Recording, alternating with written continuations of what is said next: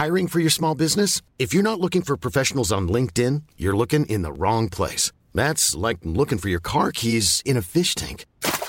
LinkedIn helps you hire professionals you can't find anywhere else, even those who aren't actively searching for a new job but might be open to the perfect role. In a given month, over seventy percent of LinkedIn users don't even visit other leading job sites. So start looking in the right place. With LinkedIn, you can hire professionals like a professional. Post your free job on linkedin.com slash people today.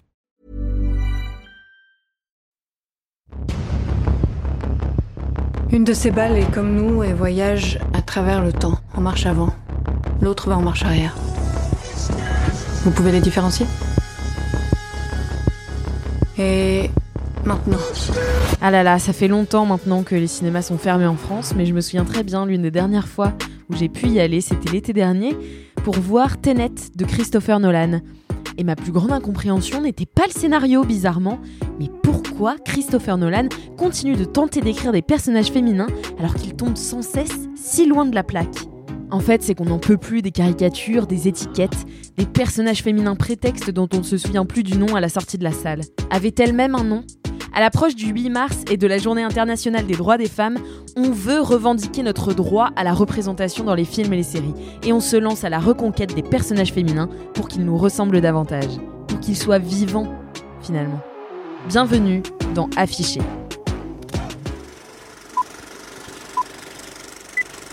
Boys, take his gun. Quand on a une plage dans la tête. What you got between your legs is your business and what I got is mine. You may not be able to fight like a samurai. So fat. But you can at least die like a samurai. Et ne pas laisser le cinéma français tranquille. Empieza el matriarcado. Dracarys. Bonjour à toutes et à tous, bienvenue dans Afficher, le podcast qui parle de films et de séries à travers un angle féministe.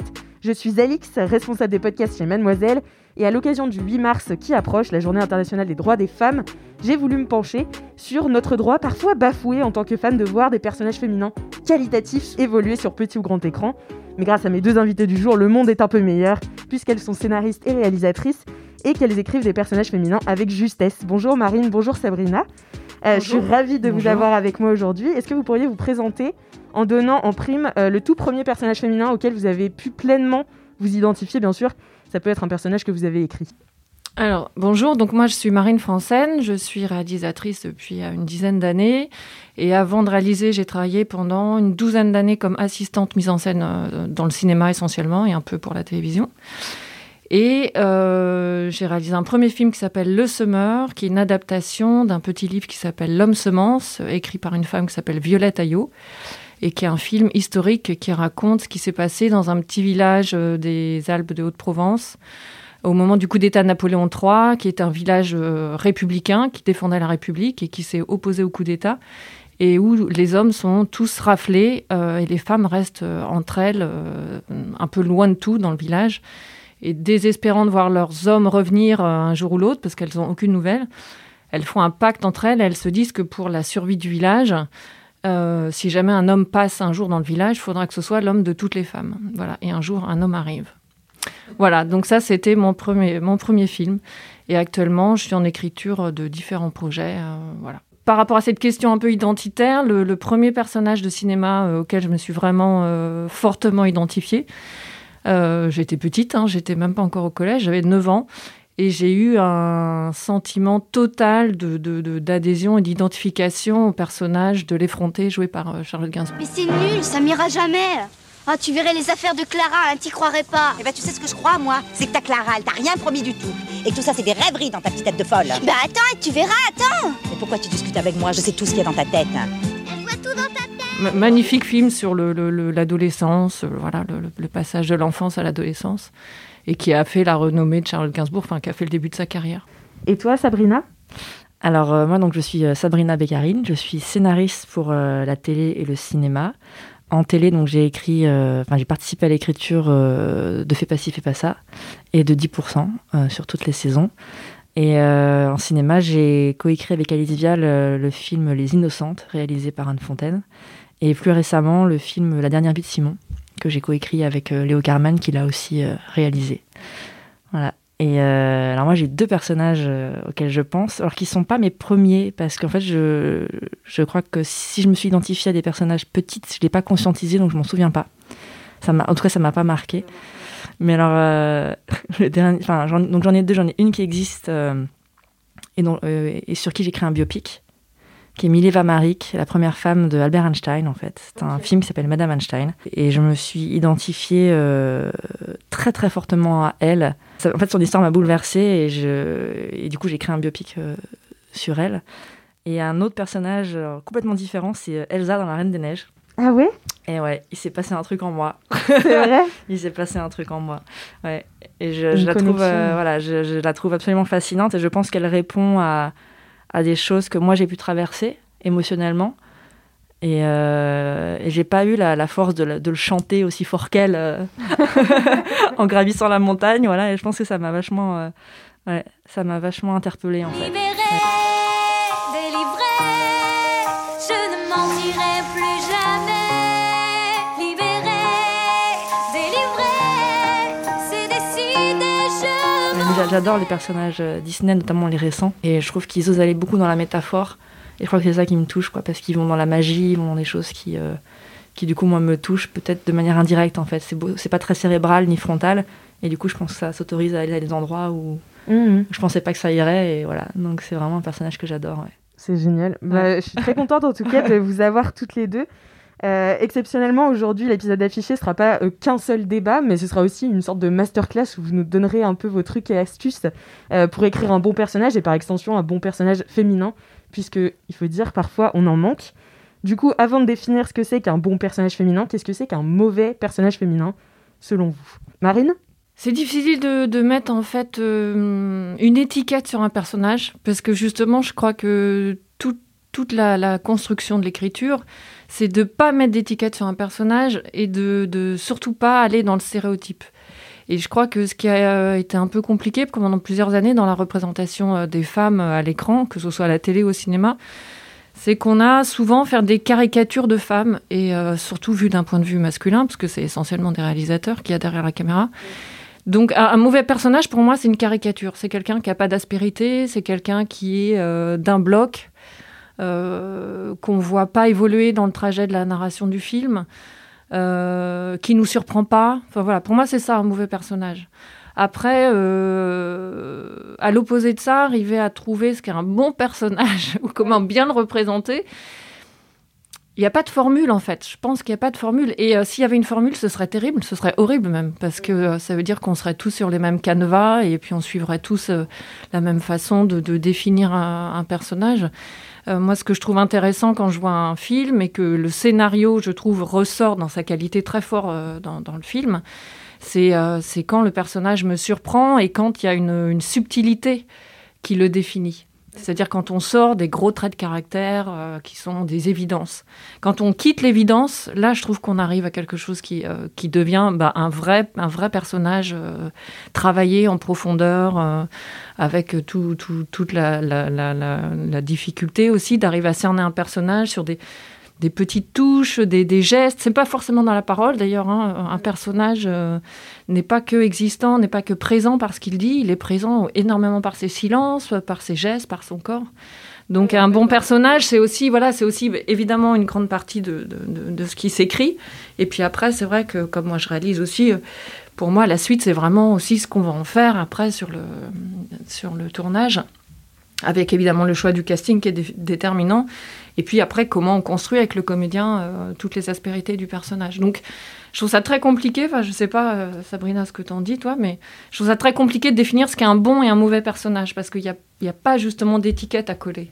Mais je suis très d'accord avec toi, et pourtant, tu, tu dis que c'est compliqué, pourtant, tu l'as très bien fait. C'est-à-dire que moi, j'ai la sensation qu'il y a une réponse simple, qui peut être complexe derrière, mais là, c'est comme tu dis, c'est que pour moi, un mauvais personnage féminin, c'est la même chose qu'un mauvais personnage masculin. C'est un personnage qui n'est pas caractérisé, en fait. On reste en surface. Du coup, tout est cliché, il n'y a pas forcément de cohérence. Et c'est comme un peu comme avec les gens dans la vie. Je veux dire, si on n'apprend pas à les connaître, on peut être très facilement dans le jugement, dans la projection. Dans... Et plus on les connaît, plus on va les comprendre, plus on va être avec eux. Et pour moi, un personnage de film, c'est exactement ça. Donc pour moi, un mauvais personnage, c'est juste un, un personnage qui n'a pas été assez travaillé. Mmh. Tout simple... Enfin, tout simplement. Tout simplement, euh, c'est facile à dire. Et après, après, il faut aller bien le travailler. Et ça, c'est notre histoire. Et pourquoi, à votre avis, euh, je sais pas s'il y a plus de mauvais personnages féminins, mais en tout cas, en tant que femme, on a l'impression parfois de pas se sentir représentée euh, autant que les hommes à l'écran. Vous parlez aussi euh, du male gaze et du female gaze. Le male gaze, c'est un, la critique de cinéma Laura Mulvey qui a euh, théorisé euh, ça dans son essai « Visual Pleasure and Narrative Cinema ». Euh, ça désigne le fait que la culture visuelle dominante, donc les magazines, la photo, le cinéma, la pub, les jeux vidéo, les bandes dessinées, et cetera, imposerait au public d'adopter une perspective d'homme hétérosexuel. Du coup, on parle de male gaze quand la caméra s'attarde, par exemple, sur les formes d'un corps euh, féminin, enfin, qu'on, qu'on se sent en fait euh, mise à la place de l'homme. Euh, et le male gaze est insidieux parce qu'il opère également, et surtout euh, dans les œuvres destinées aux femmes. Tout ce qui est rom-com, et cetera, c'est très euh, male gaze. Mais à l'inverse, on a aussi le female gaze, qui est une proposition euh, de la même critique de cinéma, Laura Mulvey. Euh, c'est une théorie féministe sur le cinéma euh, qui représenterait le regard de la spectatrice. Et ensuite, ça s'est référé à la perspective qu'une cinéaste, ou une réalisatrice, ou une scénariste, ou productrice du film apporte euh, comme point de vue différent euh, d'une vision euh, masculine sur le même sujet.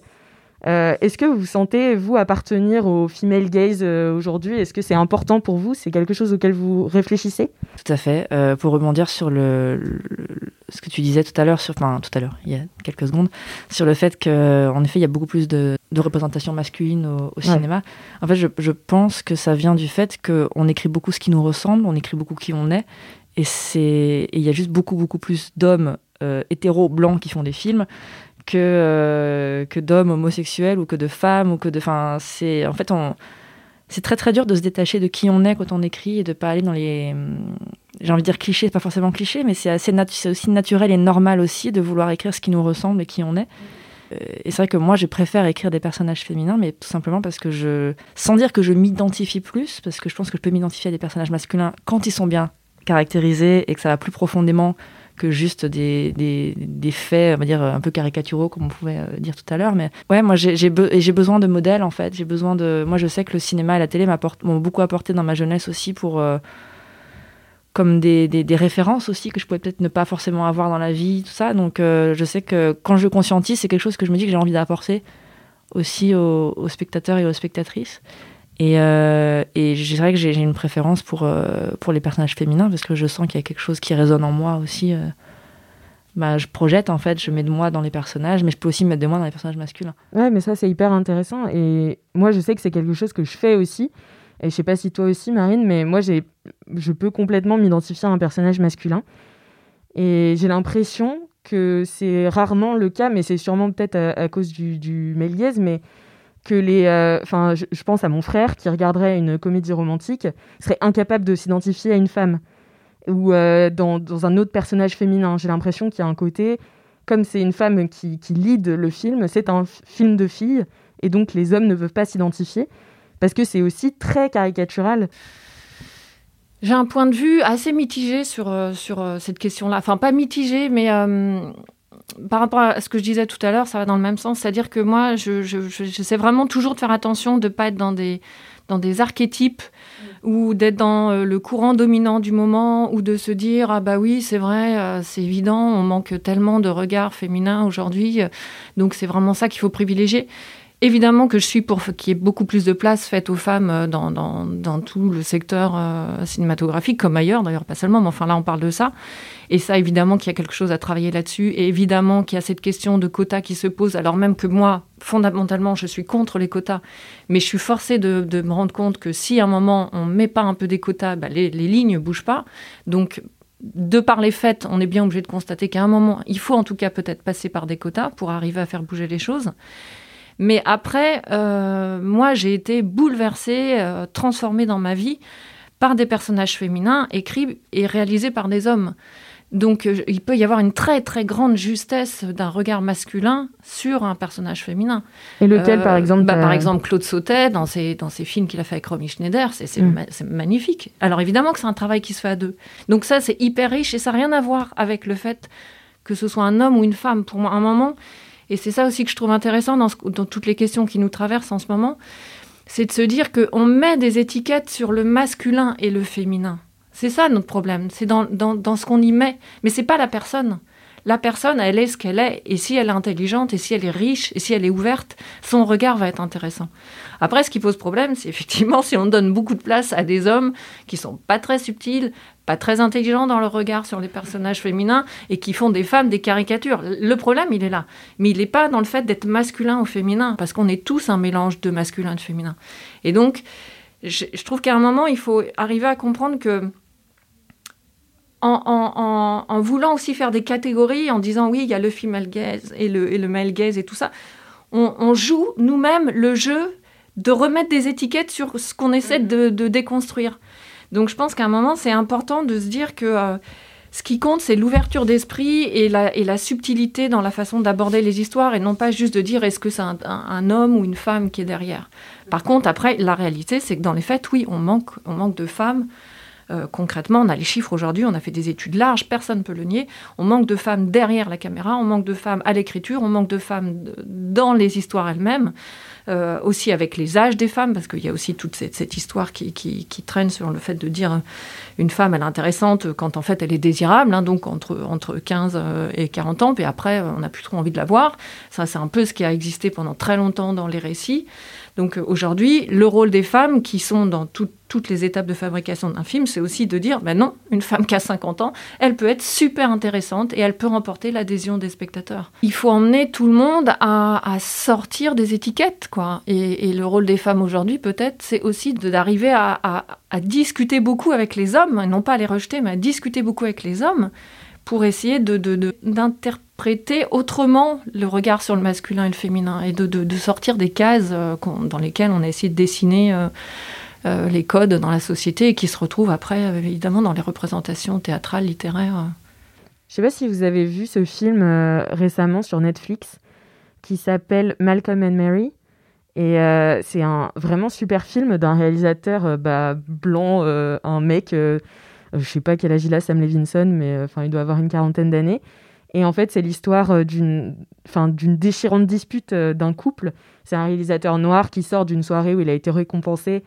Et donc, euh, il sent que c'est, c'est le premier film qu'il fait et où il a, il a enfin reçu des bonnes critiques. Donc là, il y a un tournant qui se passe dans sa vie. Et donc, il parle avec euh, donc sa, sa, sa compagne, qui est Zendaya. Et, et c'est vraiment...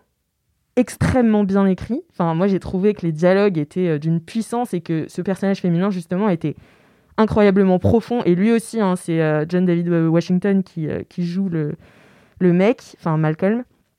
Et en fait, euh, Zendaya a vraiment pris parti dans l'écriture de son personnage. Et je trouve ça intéressant, ce, cette collaboration entre euh, actrice euh, ou acteur et euh, réalisateur et scénariste.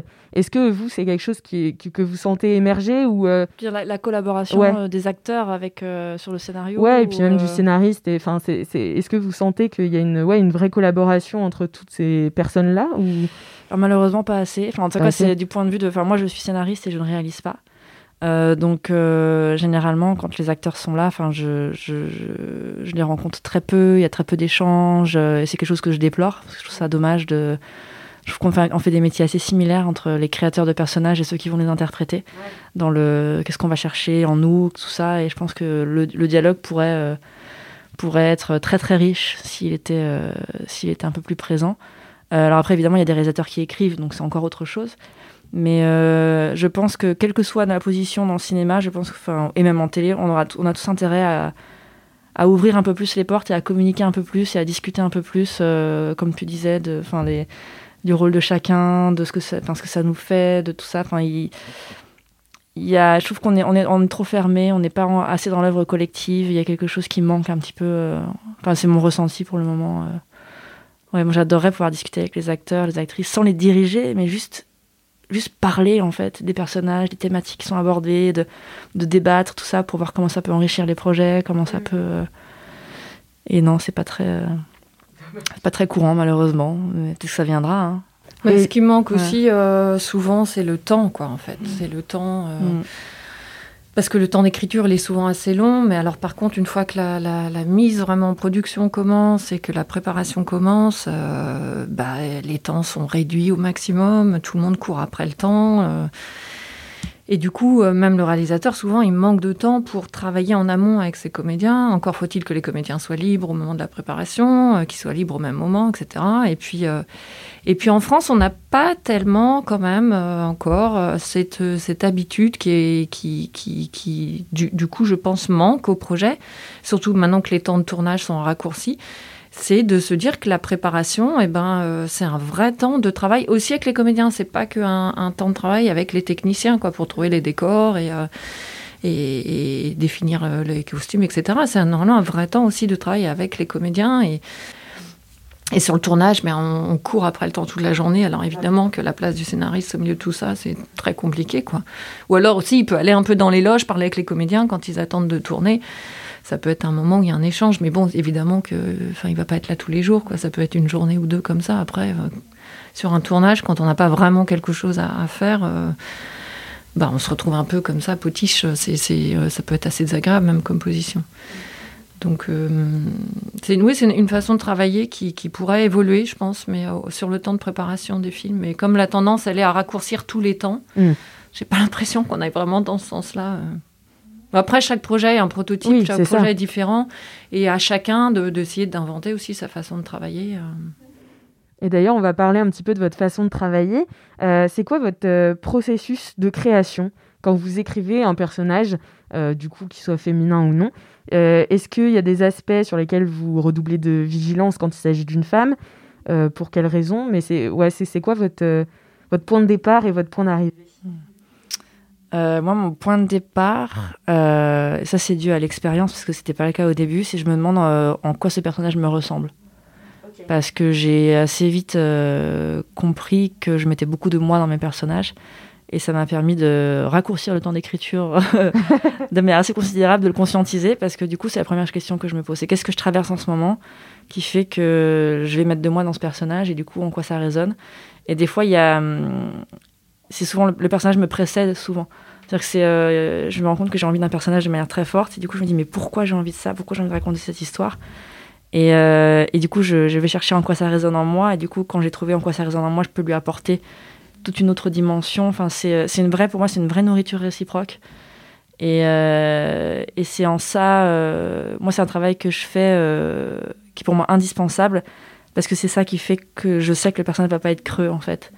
Parce que je sais que j'y mets quelque chose de moi qui me touche et qui est au-delà de la surface, parce que c'est pas forcément des choses qui vont être dites non plus. Mm-hmm. Mais je sais que c'est ce qui va driver le, le personnage et son évolution. Et, euh, et en fait, tant que ça vibre pas dans mon ventre, en fait, je, pour moi, j'y suis pas. Donc c'est vraiment les, le, la clé pour moi au début, c'est ça. Et après, euh, là où je fais plus attention dans les personnages féminins, euh, c'est vraiment dans la rédaction. Que je me suis rendu compte que des fois, il y avait ce vieux réflexe de dire euh, alors tel personnage, alors elle est belle, elle est machin et tout, et ça, je ne l'écris plus. C'est-à-dire qu'il n'y a plus de caractéristiques physiques, sauf si ça vient euh, alimenter la dramaturgie, mais il n'y a plus de caractéristiques physiques. Il y a éventuellement à peu près une tranche d'âge, si vraiment c'est nécessaire, parce que euh, voilà. Mais j'arrête là, en fait. Je laisse les gens projeter, je laisse... Euh, et j'avais, moi, ce réflexe, je me rends compte, de la description du personnage féminin dans son physique. Et le personnage masculin, c'était un peu différent. C'était plus dans ce qu'il dégageait, plus dans, mais complètement dans les clichés. Euh. Et un jour, je m'en suis rendu compte. C'est, en fait, c'est en lisant le scénario d'une amie ultra féministe qui écrivait. Alors elle, elle est belle, machin et tout. Je fais mais, mais c'est pas mais non, mais non. Comment tu peux? Enfin. Et, euh, et du coup, je fais ça. Je fais attention à ça dans la dans la forme en fait. Et je fais aussi attention dans les dialogues, dans les. Euh, mais c'est des, trucs, des choses subtiles. Mais par exemple, c'est un, un truc, un exemple vraiment euh, qui n'est pas forcément en lien, mais pour montrer. C'est-à-dire si moi je suis végétarienne, dans, mes, dans les films que j'écris, les gens ne mangent pas de viande. Mais c'est pas dit, mais c'est ouais. juste des, petits, des messages comme ça qui, se, qui, qui sont passés un peu partout. Et je pense que c'est pareil par rapport aux valeurs, par rapport aux, aux femmes, aux hommes, aux féminins, aux masculins, tout ça. Il y a des choses qui sont, euh, je trouve, qui peuvent être, euh, euh, comment dire, déposées dans un scénario et dans un film sans que ça soit dit. Sans que ça soit euh, affiché de manière... Oui, presque inconscient, euh, voilà. en fait. Et, euh, et de juste de dire, ben voilà, chez nous, c'est, c'est normal, c'est comme ça, mais on va parler d'autres choses en surface, mais dans le fond, c'est quand même bien posé, quoi. Et j'ai revu euh, Titanic il n'y a pas très longtemps, ouais. et je me suis rendu compte que c'était ultra féministe. Ah ouais? Ultra Ça fait féministe. Très longtemps que je ne l'ai pas vu. Ah ouais, et j'avais jamais posé ce regard dessus, et, euh, et dans toutes les scènes, et c'est hyper intéressant, parce que toutes les scènes de troisième euh, classe... Les hommes sont hyper vigilants par rapport aux femmes. C'est euh, quand il y a la scène de danse Euh, c'est est-ce que je peux mettre ma main là, est-ce que ceci, un respect, ah, il y a une notion de consentement, euh... de consentement. Et en première classe, c'est euh, vas-y fais ça, machin. C'est, c'est... en fait, c'est... je sais pas si c'est conscient de la part de James Cameron, mais c'est ultra présent. Et moi, je l'avais jamais remarqué. Okay. Et je sens que c'est quelque chose qui commence à me, moi, à me toucher parce que je le sens maintenant dans les films. J'ai revu pareil, j'ai revu Love Actually. Mmh, oui. J'ai pas supporté. Je n'ai pas supporté. Je me mais suis d'ailleurs, dit, mais on a ce film ouais. est une honte en fait. Enfin, tu, tu sors de là en tant que femme, tu fais, tu, tu fais pas un, une taille trente-six. Ouais. Euh, tu te dis mais, mais à quoi je sers sur cette planète en fait. Enfin, c'est euh, mmh. là, enfin là, c'est, c'est terrible quoi. Et avant, j'adorais ce film. Ah ouais, bah, je peux plus le regarder. Mais d'ailleurs, on a fait un épisode d'Affiché où on ouais. fait en fait des procès, des films aussi euh, et des séries. Mmh. Et, euh, et donc moi, je devais défendre Love Actually et j'avoue que c'était difficile parce que. Parce qu'à part ça. D'être un bon souvenir euh, d'enfance euh, lié à Noël, il euh, n'y a euh, pas grand-chose, quoi. C'est, c'est terrible. C'est que ça. Et tout le film, c'est que ça. Tous les personnages féminins sont associés à leur corps, à leur âge, mmh. et à leur... Euh, mais tous, en fait. Mais ça, je pense que c'est en train ouais. doucement, quand même, de bouger, mais vraiment, ouais. par contre, profondément, je crois. Ouais. Ah mais oui. Mais en revanche, moi, ce que je trouve compliqué quand on écrit... Euh, c'est pas le processus en soi euh, qu'on a dans notre tête, euh, voilà, qui est un processus de fabrication auquel tout le monde est confronté, c'est-à-dire arriver à trouver la cohérence du, du, du, du projet, euh, l'évolution de votre personnage, et cetera. Mais c'est plus d'arriver à ne pas être euh, brouillé, envahi par euh, tout, toutes les remarques que vous avez déjà entendues plusieurs fois et que vous savez qu'on va encore vous répéter, quoi. Alors que ce soit sur euh, les représentations... Euh, Euh, des de différentes euh, nationalités, quoi, ou des couleurs de peau, quoi, ou que ce soit même certaines fois dans, dans des thématiques abordées. Et moi, je suis en train d'écrire trois projets qui sont totalement différents. Et de, de temps en temps, à certaines étapes, je les fais lire à des amis qui sont à différents endroits dans la fabrication des films. Et, euh, et donc, et elles, elles me disent, elles me disent, bah là, oui, tu, tu, ton projet, il est super, moi j'adore et tout, mais je suis sûre que tu vas avoir des problèmes avec ces thématiques-là euh, au niveau commercial, quoi, ça va tiquer. Donc en fait, c'est Par ça exemple, le problème. Quel, quel, quel genre de thématiques sont plus problématiques au niveau commercial ? Bah ça peut être plein de choses. Bah déjà, ça peut être le fait d'avoir effectivement un personnage qui est un peu âgé. Ouais. Alors, aujourd'hui, on sait qu'il y a quand même pas mal de gens qui sont plutôt d'un âge avancé, qui vont au cinéma, qui remplissent les salles. Donc, il y a un regard qui s'ouvre un peu parce qu'on se dit, maintenant, il y a un public. Mais malgré tout, c'est quand même pas quelque chose qui est bien perçu. Hein. Si vous venez avec une, un personnage féminin qui a cinquante ans, euh, bon, pff, moyen, quoi. Hein. On préférera quand même, si ton personnage, il a trente ans, c'est quand même plus fun, c'est quand même plus... Euh, un peu plus dynamique. Enfin, voilà, il y a vraiment ce côté-là, ces étiquettes-là, même inconscientes, sont très, très fortes euh, chez les gens qui, qui, après, doivent être décisionnaires sur la, le fait que le projet se fait ou pas. Et puis après, il y a des, il y a des, des, des, des, des caractères, des... dès que vous essayez de sortir quand même des sentiers battus, alors soit des, des définitions de personnages qu'on connaît très bien, qui sont très bien identifiées, qu'on a déjà vues quarante mille fois, soit euh, quand vous sortez aussi des thématiques du moment, parce qu'il y a quelque chose qui, qui, qui est très présent euh, dans le cinéma et à la télé, euh, je pense encore plus actuellement, Euh, mais qui n'est pas nou- nouveau, mais j'ai, j'ai l'impression qu'il s'accentue, c'est qu'on aime bien que les gens écrivent des films sur euh, les thèmes du moment, comme, euh, comme, un, comme un peu euh, un travail journalistique. Alors, de la même façon que là, ça s'est un peu apaisé ces dernières années, mais pendant dix à quinze ans, si vous aviez envie de faire un film d'époque, vraiment, les producteurs, les chaînes, tout ça, elles vous disaient « Non, mais ça ne va pas, un film d'époque, personne n'a envie de voir un film d'époque. » C'est-à-dire, il y a des a priori tout le temps qui mmh. bougent, hein, pas sur les mêmes choses. Mais sur le fait que soit ce type ouais, de personnage, soit ce type de sujet ne plairait pas aux spectateurs. Et je trouve que pour ça, c'est, c'est bien que des, des... Parce que je pense qu'il y a un enjeu très fort dans le, dans le cinéma ou la télé, dans, c'est-à-dire dans, les, dans, les, dans la production audiovisuelle qui est vraiment faite pour le grand public, que ce soit à l'échelle nationale ou internationale, où il y a eu vraiment des prises de conscience et des mouvements qui ont poussé à faire bouger les choses. Et, et ce qu'a fait Disney avec Pixar... a été, je pense, énorme, vraiment énorme, sur, euh, sur l'ensemble de la production audio- audiovisuelle et cinématographique. C'est-à-dire qu'à un moment, ils ont vraiment fait bouger les lignes de, de la façon de définir les personnages. Je pense que ça a un impact énorme sur les, les jeunes générations. Et, euh, et ça a permis, euh, comme c'est des films qui remportent l'adhésion de toute façon tout le temps, ils se sont aperçus qu'on pouvait sortir des clichés, sortir de, de, de ce qu'on on a vu pendant euh, trente ans, et que l'adhésion était toujours, euh, était toujours là avec le public. Ouais, ils ont le pouvoir de euh, donner une impulsion, quoi. Voilà. Et du, et du coup, voilà, et on voit qu'à la télé, c'est pareil, à la télé, il y a des choses qui, se, voilà, qui sont en train de se diversifier, il y a des... Il y a des, des représentations de personnages qui sont en train de bouger, et cetera. Enfin, tout ça est en train de bouger. Vraiment, on est dans une période, je pense, de transformation. Alors, ça se fait doucement, mais ça se fait vraiment. Et après, comme tu dis, il y a beaucoup de bonnes surprises, notamment bah, ton film, c'est quand même l'écriture d'un, d'un film euh, entièrement composé de femmes, à part euh, par le personnage d'Alban Lenoir, euh, avec des femmes d'âge différents. Donc, euh, j'imagine que ça vient de là aussi, euh, euh, t- ton problème de, de pousser ça. J'ai, mais après, je, j'ai l'impression qu'il a quand même été très, très bien reçu par la critique. Oui, bah, il, a, il a eu... Bon, après, les, les histoires des films, elles sont complexes, elles sont liées à plusieurs éléments. Euh, mon film, il a essentiellement fait un très beau trajet à l'international. Mais en France, il a été sorti à la va-vite, au mauvais moment. Enfin bon, donc en fait, il n'a pas pu aller au, au public en salle. Il y a eu une toute, toute, toute petite sortie. Euh, heureusement, il avait été après acheté par Canal+, du coup, il a pu quand même euh, voilà, être diffusé dans un deuxième temps à une plus large échelle. Mais... Euh, Mais en même temps, bon, moi, c'était une adaptation. Je partais d'un livre bon, qui était très mince et, et qui, est, qui est plus un, un, un texte poétique que vraiment une narration romancée. Mais qui, euh, je trouve... Enfin, moi, qui m'a touchée à la fois à titre personnel parce que, en fait, je, je, je l'ai lu au moment où j'étais enceinte de mon deuxième enfant. Et, euh, et comme c'est sur la thématique de la féminité, du désir et du, et du rapport à la maternité et du sens que ça peut faire dans, dans la vie d'une femme... Euh, voilà, ça résonnait hyper fort en moi à ce moment-là. Et, euh, et en même temps, comme ça, je trouvais que ça avait une résonance euh, à la fois extrêmement juste et extrêmement pertinente avec euh, justement tout ce qui est abordé un peu en ce moment, euh, enfin depuis quelques années, autour de la place des femmes, de la liberté euh, de, de concevoir un enfant, et cetera.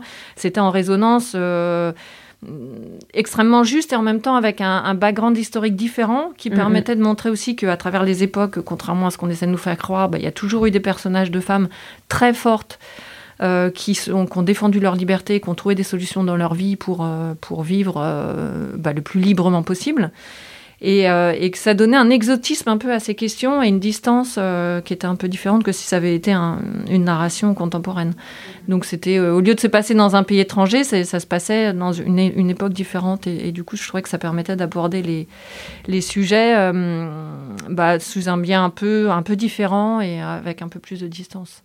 Et toi aussi, Sabrina, niveau diversité, on a vu que dans dix pour cent, il y avait un personnage donc, lesbien, le personnage de Camille Cotin. Je j'ai pas envie de dire de bêtises, mais ça doit être une des premières fois qu'à la télé française, il y a un personnage ouvertement lesbien. Parce que je sais que le mot lesbienne est très tabou en France par rapport euh, aux, aux gays, aux homosexuels euh, hommes.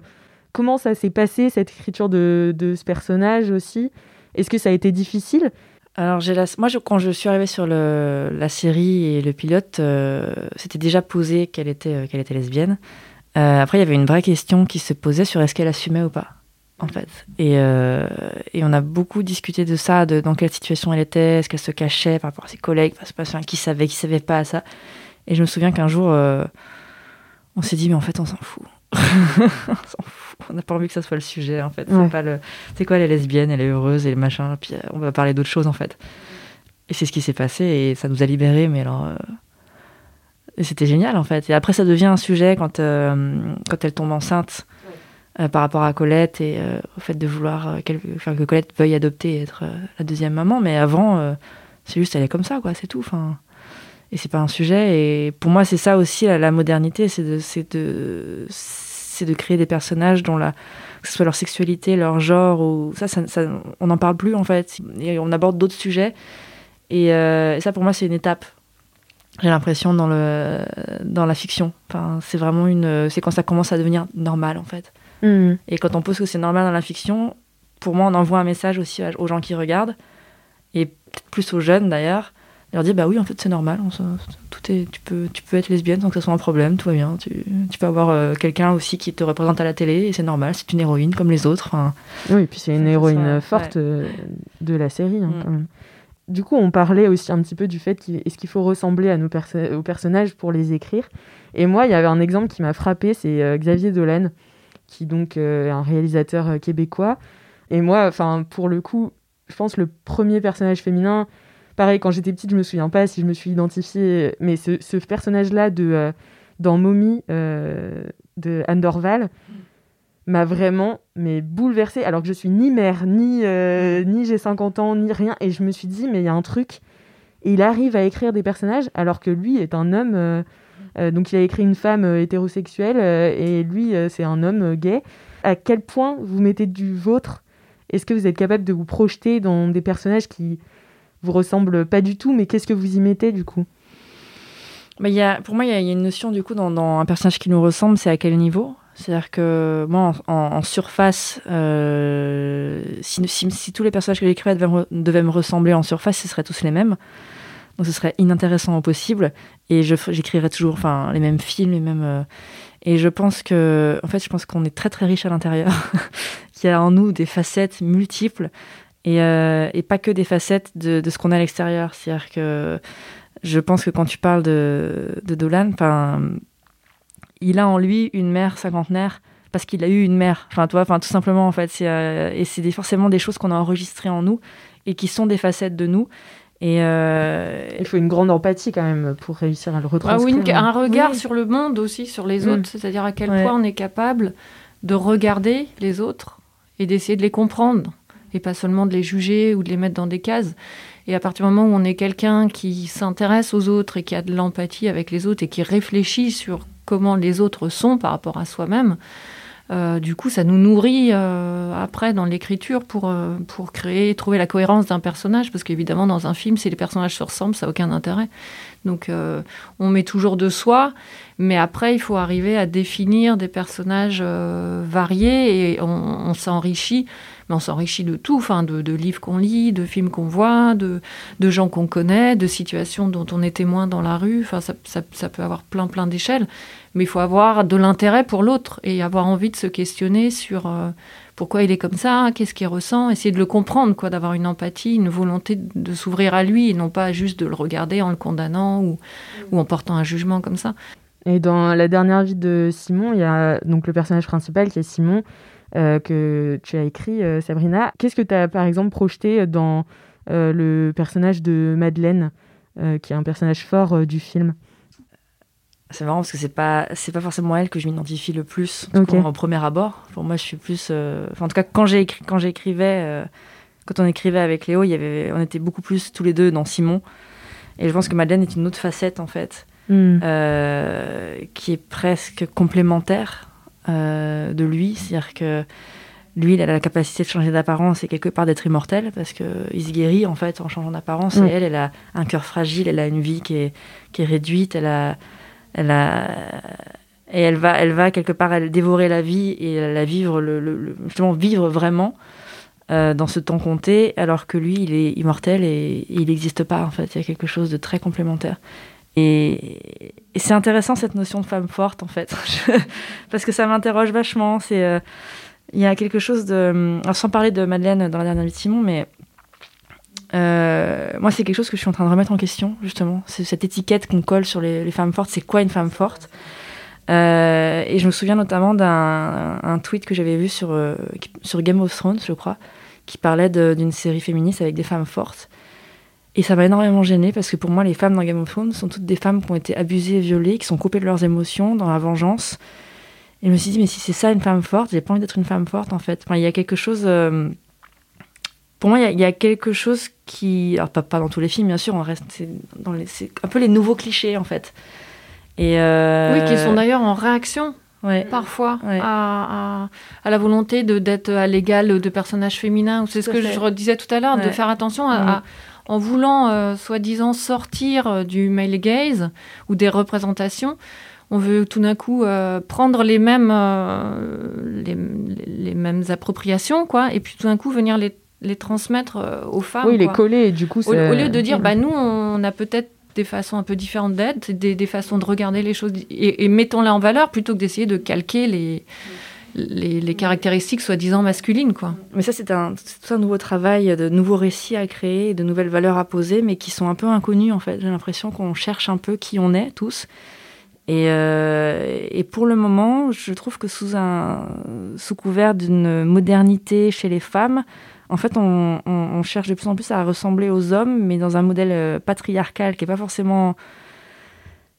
qui rend pas forcément heureux non plus les hommes, c'est-à-dire que, mais qui est pour le moment le seul modèle qu'on a. Et, et je sens qu'il y a... En tout cas, moi, je me pose beaucoup de questions euh, par rapport à ça. C'est pour ça que j'ai amené ce livre, Le parcours de l'héroïne ou la féminité retrouvée, que c'est, c'est une amie qui me l'a, qui me l'a prêté après l'avoir trouvé dans le train. Ça, c'est vraiment ah tombé ouais. du ciel. Oh, c'est le destin. Euh, ouais. Et en plus, il est en franc, donc c'est vous dire qu'il ah date ouais. un peu. Et pourtant, il est ultra moderne. Et ça parle justement du, de, ces, de, de ces femmes qui, en se voulant modernes, se sont calquées sur le parcours du héros tel qu'on le connaît et qui se sont écroulées à la fin parce qu'au final, elles se sont privées de, notamment de leur féminité, mais aussi d'autres choses. En fait, j'ai un petit paragraphe que j'aimerais vous lire, qui pour moi est assez révélateur et qui est hyper intéressant.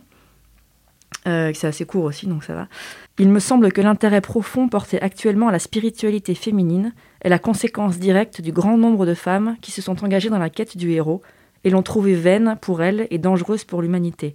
Elles avaient emprunté cette voie parce qu'il n'y avait pas d'autre modèle à imiter. Soit une femme réussissait dans la culture conçue pour et par les hommes, soit elle était dominée et dépendante en tant que femme. Pour modifier les structures économiques, sociales et politiques de la société, il faut maintenant trouver de nouveaux mythes, de nouvelles héroïnes, et c'est peut-être pour cela que tant de femmes et tant d'hommes se tournent vers la déesse et les anciennes cultures matriarcales, afin d'imaginer des modes de société basés sur l'association et non sur la domination, sur la coopération et non sur la cupidité. » Ah ouais, c'est hyper c'est, intéressant. Euh, et aujourd'hui, le, le héros est très basé sur un système pyramidal. Euh, il peut y en avoir qu'un, il peut y en avoir... Mmh. Euh, et, euh, oui, il y a une figure de domination, euh, voilà, de toute façon. Voilà, tout à fait. On est vraiment sur, oui, là, sur la figure de domination. Et je pense que c'est quelque chose qui est en train de s'écrouler. Sauf qu'on ne sait pas trop où on va, en fait. Il y a quelque chose... Enfin, on se cherche. C'est intéressant, du coup. C'est un peu un terrain en friche, c'est j'imagine. C'est hyper excitant. Bah, ça a accepté de, de, de, de re-questionner les, les, les, les structures sociales, en fait, qui sont les nôtres. C'est-à-dire d'arrêter de penser que forcément, pour que ça fonctionne bien, il faut qu'il y ait un chef en haut et puis les exécutants en bas qui obéissent, ce qui est notre, notre, notre façon de fonctionner. Enfin, je veux dire, aussi bien à l'école, où on a l'institutrice qui parle et puis les enfants qui doivent écouter et appliquer ce qu'elle dit, dans, la, dans, dans les sociétés aussi, enfin, dans les entreprises, et cetera On est très habité par ça, c'est sûr. Et moi, ce que, ce que j'avais beaucoup aimé dans, dans, dans le petit livre qui, qui, qui m'a porté après à, à aller vers cette adaptation, alors, alors même que j'étais pas du tout en train de chercher un livre adapté et que j'étais en train d'écrire un autre scénario, pour le coup, complètement masculin, avec que des personnages masculins. Et donc, j'ai, j'ai arrêté ce projet, je l'ai mis en stand-by et je suis partie vers ce, cette adaptation qui est totalement, euh, voilà, dans un univers totalement féminin. Et moi, ce qui m'intéressait aussi, c'était que justement... C'est un film choral de femmes avec des générations euh, vraiment de, de, du petit enfant à la, à la grand-mère âgée, et que tout est remis en cause par la situation dans laquelle elle se trouve, euh, qui est complètement incarnée par le, le, le village où j'ai tourné, qui est un village qui est accroché au bord d'une gorge, donc elles sont au bord du gouffre. C'est magnifique d'ailleurs. Voilà, et c'est exactement ce qu'elles vivent. Et du coup, elles sont obligées de re-questionner totalement leur mode de vie et leur mode de pensée. Pas lourdement, pas non plus qu'avec euh, un background politique, parce qu'évidemment que c'est politique, hein, toutes ces questions, elles sont politiques. Politique, ça veut dire pour moi euh, comment on vit ensemble, hein, c'est pas la politique de gauche, de droite, je sais pas quoi, non. C'est qu'est-ce qui fait qu'on trouve des valeurs, des références pour fonctionner ensemble, pour que la société fonctionne. La vraie politique, c'est ça. Et donc, évidemment, quand on pose ces questions, on, on parle de politique et on, on, et on questionne sur comment on redéfinit ce qui, ce qui fait valeur, ce qui fait sens dans une société pour trouver la place de chacun. Et, euh, et je trouve que ça, c'est quelque chose qui est intéressant dans les, dans les scénarios aujourd'hui, qui, qui n'essaie pas de, de, de, de, d'épouser forcément le, le, la, la, le questionnement de se dire il faut faire plus de place aux femmes, il faut faire plus de personnages féminins forts, mais juste de se dire, tiens, comment on se représente, comment on représente les femmes et comment on représente aussi les hommes. Parce que moi, ce que j'ai... Et bien sûr que j'ai beaucoup envie de voir des personnages féminins qui nous ont peut-être un peu manqué pendant une certaine période, ou des femmes trop caricaturées, et cetera. Mais j'ai aussi énormément envie de voir des films portés par des femmes qui vont parler des hommes. C'est-à-dire changer aussi le regard sur les hommes. Accepter qu'on puisse dessiner des, des caractères masculins différents de ce qu'on a véhiculé pendant aussi euh, très longtemps. Et je pense que c'est les deux mouvements qui doivent s'enrichir les uns les autres. Donc c'est... Euh... Alors bien sûr, il faut faire plus de place aux femmes, mais c'est ce que j'avais dit une fois aux assises de cinquante cinquante, euh, c'était il y a deux ans je crois, moi j'avais dit ok sur l'idée peut-être qu'on a besoin des quotas, et cetera, ok il faut peut-être s'imposer plus fermement, euh, demander euh, l'égalité partout, du nombre, de présence de femmes, et cetera, pour faire bouger les lignes. Mais j'ai dit, à un moment, on prend les places, d'accord, mais pour faire quoi ? Parce que si c'est pour faire ce que font les hommes, mais juste que ça va être fait par des femmes, ben je vois pas l'intérêt, en fait. Parce que moi, je m'en fous quoi, de savoir si en face de moi, j'ai, j'ai un homme ou une femme. Moi, ce qui compte, c'est euh, la personne que j'ai en face et qu'est-ce qu'elle va défendre et quel est son regard et comment je vais pouvoir parler avec elle. Mais les rapports sont pas toujours plus faciles pour autant. Hein. Et moi, j'ai aussi beaucoup de, beaucoup de témoignages autour de moi, de réalisatrices ou de scénaristes qui me disent que quand on a affaire à une femme, des fois, c'est pire que d'avoir affaire à un homme. Donc, mmh. il suffit pas mmh. juste de dire « la place, c'est une femme, donc c'est super ». Non, non. C'est qu'est-ce qu'on porte, comment on se comporte les uns avec les autres et comment on, se, on, on s'ouvre les uns aux autres et comment on s'enrichit. C'est, c'est, c'est pas juste une question de le sexe, il est, il est masculin, féminin. Ouais, je suis compl- Donc je suis ça, c'est vraiment quelque ouais. chose qu'il faut... Ouais. Voilà, qui, c'est, c'est pas une opposition des sexes, moi, je trouve, l'enjeu. Mmh. L'enjeu, c'est, les, c'est comment on, on vit ensemble, comment on s'accompagne et comment on sort des étiquettes. Mmh. Je suis complètement d'accord. C'est, euh, moi, c'est quelque chose qui me gêne aussi. Enfin, euh, qui me gêne. En fait, ça dépend. Euh, si on met trop d'importance sur la parité, pour moi, ça devient gênant. Euh, et en même temps, je vois comment ça peut, c'est une étape très nécessaire en termes de représentativité. Mmh. C'est-à-dire que c'est, pour moi, c'est hyper important que, que les petites filles, aujourd'hui, ben, elles voient qu'il y a des, qu'il y a des femmes réalisatrices, qu'il y a des femmes politiques... Euh, Euh, ne serait-ce que pour se projeter, on va dire, de loin. Mais après, en effet, comme tu dis, c'est... on est tous très complexes. Et il peut y avoir des femmes qui se comportent euh, mal, il peut y avoir des... Euh... Et ce qui compte au final, c'est ce qu'il y a derrière, c'est, ce qui... c'est les projets, c'est les idées. J'ai, j'ai parfois fait des sélections de projets pour des associations, tout ça, où la parité était de mise. Et des fois, il y a des projets qu'on ne prenait pas parce que bah, ça ne faisait pas parité, du coup. Ouais, mais ça, c'est... moi, je ne moi, suis pas du tout d'accord. C'est ça, là ça où ça ne va dérange, pas, quoi. En fait. Ouais. Et ça, ouais, ça non, me dérange, là, parce que pour moi, ce qui compte, c'est le projet. Et il peut y avoir des hommes avec des regards très beaux sur, ouais. les, sur les ouais. femmes. Il peut y avoir... Enfin, en fait, et on s'enrichit de ça. Mm. Et... et en même temps, j'entends la nécessité oui, oui, tout de, à fait. De, de, de, de voir l'égalité, de voir pour pouvoir... Euh... Enfin, c'est important. D'ouvrir les portes, quoi. Ouais. Mettre un peu le pied dans la porte. Parce voilà. que, oui, euh, mais quand on le fait sans... Quand il n'y a pas d'exigence mm. de, de, bah, un peu de, de, de, de parité, euh, assez souvent, et bah, voilà, on a, on a un, un écart phénoménal entre la place faite aux hommes et la place faite aux femmes. C'est, bon, voilà, c'est, c'est, c'est dommage. Moi, je pense qu'on est en train d'en sortir doucement, mais... Voilà, bien sûr que dans, dans les films, euh, on a besoin de, de, de faire de la place à des femmes, et puis pas que des femmes fortes, effectivement, pas que des femmes qui sont des battantes, des femmes qui sont... Non, des femmes qui peuvent être fragiles, des femmes qui peuvent, être, euh, qui peuvent chuter, et tout ça, mais elles ne sont pas moins intéressantes parce qu'elles chutent et qu'elles sont fragiles, c'est ça qui est intéressant de montrer. Ouais, ça, voilà, c'est, euh, justement. Moi, j'ai un exemple là-dessus, de justement le, le biopic que, je, que j'écris sur euh, la première femme donc, d'Albert Einstein, euh, donc, qui sera réalisé par Léo. Et on a découvert en fait qu'ils avaient tout fait ensemble.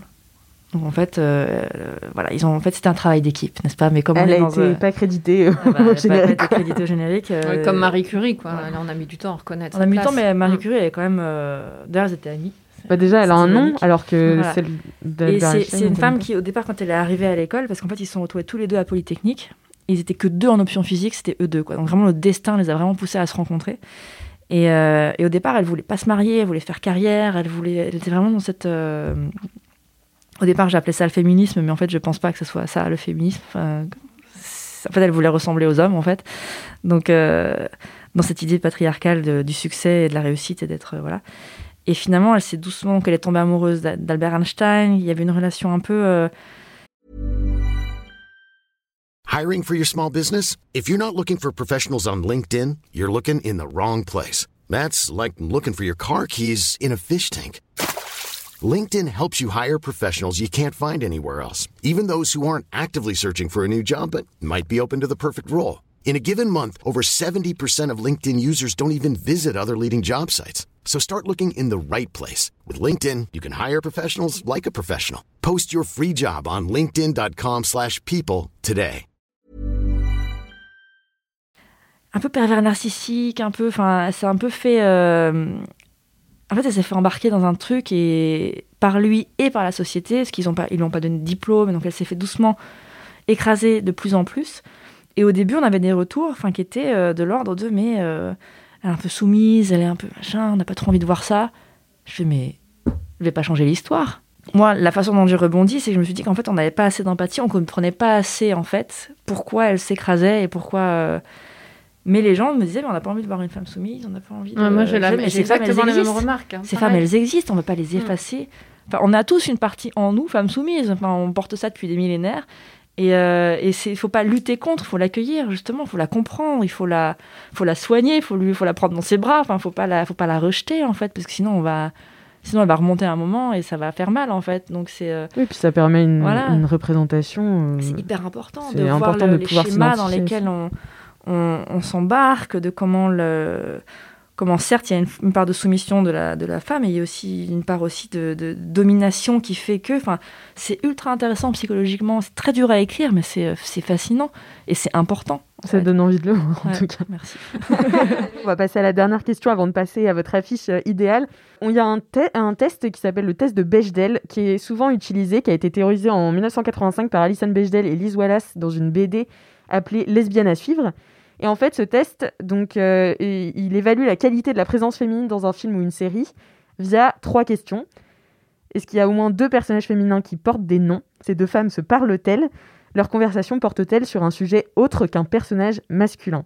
Alors, euh, c'est un test qui a été très utile à une époque pour souligner le manque de représentativité des personnages féminins, mais aussi à l'inverse pour la surreprésentation des, per- des protagonistes masculins dans les œuvres audiovisuelles. C'est considéré comme un outil, un indicateur de, de sexisme, et cetera. Et pourtant, ça ne veut pas dire qu'un film qui respecte, qui passe le test de Bechdel n'est pas sexiste, et le contraire, euh, enfin, vice-versa. Qu'est-ce que vous, vous proposeriez comme... Euh, sur quelle dimension on pourrait noter les films pour évaluer leurs personnages féminins et la qualité euh, de, de leur présence féminine? Pas facile. Hein. Non, c'est pas, non, facile. C'est pas facile. Moi, c'est je sais difficile. que je, je me pose la question du, texte B, du, du test Bechdel à chaque fois. Ok. Euh, parce que je pense que c'est une base, c'est un minimum, en fait. C'est-à-dire, merde, mes personnages féminins ne se parlent pas, ou enfin, toi, c'est un truc un peu... Euh... Mm-hmm. Non, c'est vraiment la base. Ok. Euh, et après, je pense que c'est tellement subjectif, en fait. C'est tellement... Euh... Et parce qu'il y a... En plus, on peut écrire des personnages féminins que certains vont adorer, d'autres pas. Donc, c'est... Euh... Enfin, moi, je pense que c'est un peu... Ça, ça, ça correspond un peu à ce qu'on disait tout à l'heure sur les bons et les mauvais personnages. Je pense que c'est... Faut y mettre tout son cœur, quoi. Faut... Enfin, faut y mettre tout son cœur, faut les caractériser, faut pas qu'ils soient caricaturaux, enfin... Je, je, je, mais comment juger d'un bon, de bons personnages? Est-ce qu'on pourrait juger sur leur, euh, ouais, de... sur leur évolution? Est-ce qu'il y a un point de départ, un point d'arrivée? Est-ce que le personnage n'est pas linéaire? Moi, c'est vraiment, c'est, c'est... C'est, pas, c'est plus il y a leur humanité, quoi. Enfin, je mm. sais pas, est-ce qu'ils sont. Euh... C'est très, très dur comme, c'est dur, euh, comme hein. question. Mais déjà, ce test est un bon indicateur. Ouais. Enfin, c'est un indicateur. Après, il ouais. faut savoir l'utiliser, ouais. j'imagine. Ouais. Euh, Toi, Marine, t'en, t'en penses quoi? Tu l'utilises? Bah, un petit peu aussi par rapport à ce que je disais tout à l'heure, c'est-à-dire sortir de la caricature. Euh, ça, pour moi, c'est vraiment un, un des critères euh, principaux. Et après, euh, je m'étais dit, arriver donc bah, dans cet esprit-là à montrer la complexité de, des personnages féminins, euh, leur faire une vraie place, évidemment, euh, dans la narration. Euh, et après, je m'étais dit, faire attention à, la, à l'âge qu'on représente aussi, c'est-à-dire... Enfin, ce qui va avec l'idée d'arriver à, à travailler des personnages féminins dans les films, qu'ils soient secondaires ou, ou principaux, euh, en sortant toujours de l'idée qu'elles doivent euh, occuper la place d'un objet du désir. C'est-à-dire qu'elles soient autre chose que l'objet du désir. Alors, elles peuvent mmh. être l'objet du désir, hein, c'est pas, le, ouais, c'est pas ouais. non plus ça, hein, mais, euh, mais qu'elles soient pas seulement ça, tout ça ouais, qu'elles soient autre chose, et qu'elles vivent autrement. Donc, euh, représenter des femmes d'âge différentes, arrêter de s'intéresser qu'aux femmes qui, en fait, qui sont en, pleine, euh, en plein âge de, euh, de, d'être extrêmement désirables et prêtes à enfanter, quoi. Donc, à, à sortir de, de, de, de, cette, de ce rapport-là. Et puis... Euh, Et puis à montrer aussi qu'elles évoluent, enfin, c'est-à-dire qu'on n'est pas figé, quoi. C'est, un, c'est important dans, un, dans, dans la description d'un personnage, qu'un personnage, euh, ben justement, dans sa complexité, quoi. Il n'est pas, il est pas A plus B au début du film, puis en fait, à la fin du film, bah, il est toujours A plus B, parce que bah, c'est une femme, on sait ce que c'est, on lui mmh. donne deux, trois attributs, puis c'est bon. Ou alors c'est le sujet. Ou alors, Ou alors, alors c'est, c'est, voilà. c'est sa problématique, voilà. Et que ça peut être intéressant, ouais. Mais, Mais en tout cas, voilà, de, de, de, mmh. de sortir des caricatures et de... Et de et, de, et de, de, de, de sortir de cette idée qu'une femme dans un film, c'est forcément un objet du désir. Et pour rebondir aussi, euh, j'ai une anecdote qui est un peu similaire à, à cette, cette session de sélection à laquelle j'avais participé euh, sur la parité. Et euh, on avait aussi une, une sélection qui, qui disait, euh, justement par rapport au test Bechdel, on disait on ne prend pas les films qui ne passent pas le test Bechdel. C'est genre un principe et tout. Et là, on tombe sur un scénario Euh, écrit par, euh, par deux hommes, avec que des hommes dedans, parce que ça parle du Moyen-Âge et d'un parcours de guerrier, en fait. et qu'il ne parle que du fait que le guerrier est mal dans sa peau parce que justement il n'a pas le droit de ressentir, il n'a pas mmh. le droit de... Et on se dit mais, ah. mais on peut pas, on peut pas ne pas le bah prendre. Oui, c'est ça. Enfin, c'est, on en revient au féminin masculin. Ah ouais, bien enfin, sûr, bien sûr. C'était des hommes qui s'intéressaient au fait que ben on, leur, on les privait de leur part féminine, qu'on les privait. Alors le test, ne, enfin, ça passait pas du tout Béjel, mais ça parlait, ça parlait que du féminin euh, et de la réconciliation homme-femme, euh, sans femme à l'écran.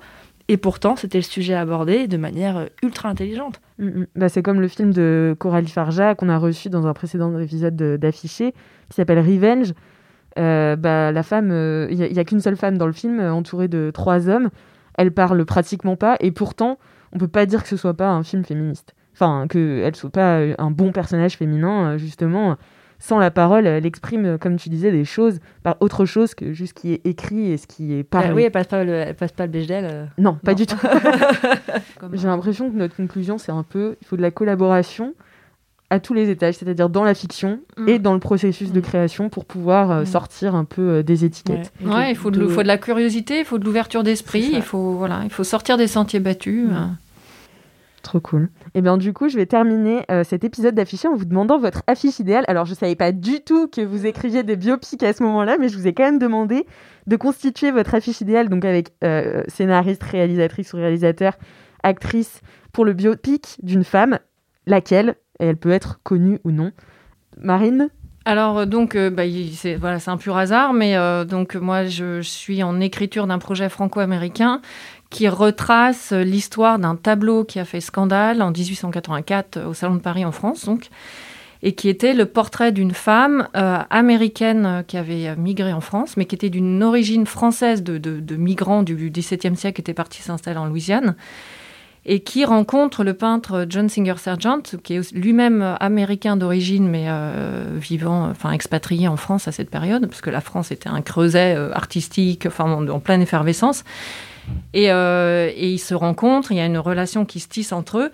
Et elle, elle est une femme qui euh, a fait un mariage bourgeois, très conventionnel, et qui essaie de trouver sa liberté là-dedans, et qui crée en fait euh, une sorte de fascination par son audace vestimentaire, euh, sa façon de se maquiller, et qui crée un culte de la personnalité, ce qui fait qu'elle fascine les gens. Il y a plein de gens du monde entier qui viennent à Paris et qui veulent dîner avec elle, et cetera. Et John Singer Sargent la, la rencontre. Lui, il est au début, euh, il vient de finir les Beaux-Arts, il essaie aussi de se faire un nom. Et il se dit que ce serait... Il est aussi fasciné par cette femme, par sa beauté, par sa singularité. Et il se dit que ce serait un super tremplin pour sa carrière de faire son portrait. Donc, il lui demande si elle veut bien, accep- si elle accepte de poser pour lui pour faire son portrait. Et donc, il fait son portrait. Il met un an et demi à le faire parce qu'il a énormément de mal à la cerner, en fait, et du coup, à la peindre. Il y a toute une relation qui se tisse entre eux à travers ces séances de pose. Et euh, au moment du Salon de Paris, euh, elle, elle est persuadée que ça va être l'apogée de sa réputation. Et, euh, et que lui, ça va être le tremplin vraiment qui va faire décoller sa carrière. Donc, ils, ils sont pleins d'excitation. Tout le monde attend ce tableau, et cetera. Et donc, le, le vernissage a lieu le premier jour de l'exposition. Et là, ils se font décapiter. C'est-à-dire que il, il, tout le monde trouve... Enfin, les, les critiques, et cetera, sont, voilà, sont terrifiantes. Ils trouvent qu'elle est représentée de façon dégoûtante, qu'elle a l'air d'une prostituée, que ça se fait pas de peindre une femme comme ça, et cetera. Parce qu'ils la peintent en racontant qui elle est, c'est-à-dire une femme extrêmement libre, Euh, effectivement, qui a des mœurs légères, euh, qui, euh, qui collectionne les amants, et cetera. Et à cette époque-là, une femme de la très haute société qui euh, se permet cette, une représentation de, de mœurs légères est absolument pas tolérée. Alors même que ça se faisait et qu'il y avait énormément d'hommes qui avaient des vies euh, complètement euh, décousues. Mais là, le fait qu'en peinture, on revendique la liberté de cette femme, ils ont été complètement euh, rejetés. Donc elle, elle a été rejetée de la haute société. Là, vraiment, les gens la regardaient avec mépris, ils ne voulaient plus l'inviter, et cetera. Et lui, il a compris que sa carrière en France était, était terminée. Il s'est expatrié, il a fait la suite de sa carrière en Angleterre. Et en fait, paradoxalement, ce portrait est devenu le portrait, malgré tout, qui a fait parler de John Singer Sargent. Du coup, c'est en fait ça qui a fait le tremplin, malgré tout, de sa carrière internationale, et c'est resté le tableau le plus connu de ce peintre, et il est au Met à New York, et c'est dans la culture anglo-saxonne, c'est une référence euh, très très forte, picturale, de représentation euh, des femmes, et cetera, à la fin du dix-neuvième, et ça a inspiré énormément de couturiers, c'est, c'est, c'est un tableau qui, euh, qui a inspiré euh, tout, encore aujourd'hui le monde de la couture, euh, vraiment très, très fort. Il y a souvent des photos qui sont faites de reproduction de ce tableau, avec des comédiennes, et cetera Voilà, donc c'est vraiment le, la rencontre de deux personnages très libres en, en recherche d'identité qui, voilà, qui se rencontrent et qui, qui ont une aspiration à faire leur place dans, dans la société en revendiquant euh, des critères qui sont les leurs et qui sont sabrés au moment même où ils pensent que ça va être leur apogée. Donc c'est, c'est une vraie tragédie, c'est, c'est une histoire magnifique. Voilà. J'adore. Et donc le portrait s'appelle « Portrait de Madame X », il est au Met à New York. Et, euh, et euh, le, le, dans l'idéal, euh, j'adorerais que ce soit euh, Sacha Ronan qui, qui interprète le personnage. Oh là là. Voilà, ça c'est dans un monde rêvé. J'ai une petite vague de frissons, j'étais là. Ça serait trop bien. Ok, trop cool. Et toi, Sabrina ? Eh ben moi, le, le biopic, je, je suis moi aussi en train d'écrire un, un biopic. C'est euh, fou ça quand même, très, je vous ai posé ouais, cette question. Qui est d'ailleurs très avancé euh, et en recherche de producteurs euh, anglophones. Euh, donc sur, euh, qui s'appelle Madame Einstein, donc sur la première femme d'Albert Einstein. Et pour moi, en fait, tout le défi, et c'est en ça que je trouve que ce bouquin est passionnant euh, pour la dernière couche d'écriture, j'espère, c'est de se dire que c'est pas un film qui raconte comment elle a été écrasée par un homme et il a tout eu, elle a rien eu. Et en fait, il, euh, en fait je pense pas qu'Albert Einstein était un homme heureux à la fin de sa vie. C'était quelqu'un qui a été très, euh, qui était très, très... Euh, ça, alors ça, ça se dit pas, ça se voit pas, mais obsédé par son image. Et le jour où c'est... Enfin, c'est leur découverte ont, ont, et, ont été euh, empruntées, on va dire, pour créer la bombe atomique, ce genre de choses. En fait, il a développé un ulcère à l'estomac. Qui était, euh, le médecin lui a dit « Vous avez une bombe dans le ventre, monsieur Einstein, on ne sait pas quand est-ce qu'elle va exploser. » Donc, c'est très, très symptomatique de, de sa peur, de, de, de comment il était vu par le monde, en fait. Et là, euh, le fait est que euh, ses recherches donnaient la bombe atomique, en fait. Et, euh, et donc, son image était salie et il ne supportait pas. Et, euh, et pour moi, c'était un homme qui n'était pas plus heureux qu'elle, en fait. Et le fait qu'il ait réussi au sens c'est-à-dire patriarcal du terme, tel qu'on considère encore un peu aujourd'hui, euh, ne l'a pas rendu heureux. Et moi, mon défi dans ce film, c'est de se, c'est, c'est de se dire, justement, en fait, euh, aucun des deux, en fait, n'a, n'a eu ce qu'il voulait, aucun des deux n'a été heureux. Et c'est pas parce qu'on lui a attribué tous les mérites de, de, de leur recherche qu'il est plus heureux qu'elle, en fait. Enfin, y a, j'ai vraiment envie... qu'on sorte de ce film en se disant ça, en fait.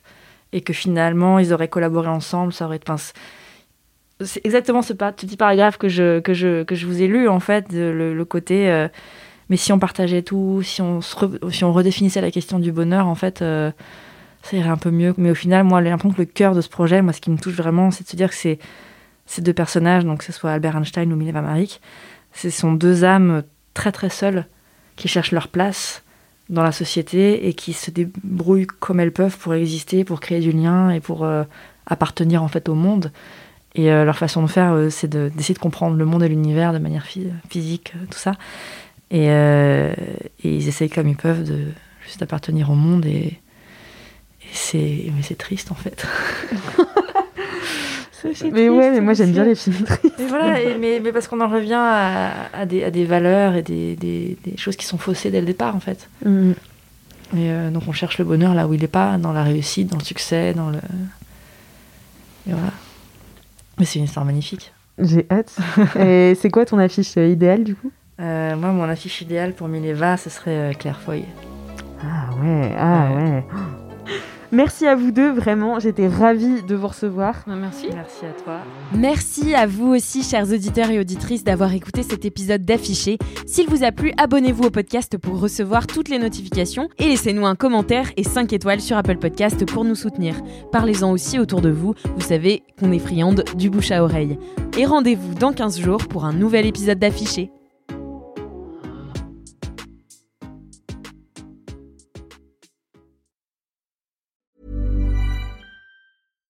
When you make decisions for your company, you look for the no-brainers. And if you have a lot of mailing to do, Stamps dot com is the ultimate no-brainer. It streamlines your processes to make your business more efficient, which makes you less busy.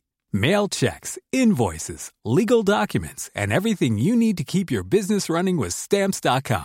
Seamlessly connect with every major marketplace and shopping cart. Schedule package pickups and see your cheapest and fastest shipping options from different carriers. With rates up to eighty-nine percent off U S P S and U P S rates. And with the Stamps dot com mobile app, you can take care of mailing and shipping wherever you are. Make the same no-brainer decision as over one million other businesses with Stamps dot com. Sign up with code PROGRAM for a four-week trial, plus free postage and a free digital scale. No long-term commitments or contracts. That's stamps dot com. Code PROGRAM.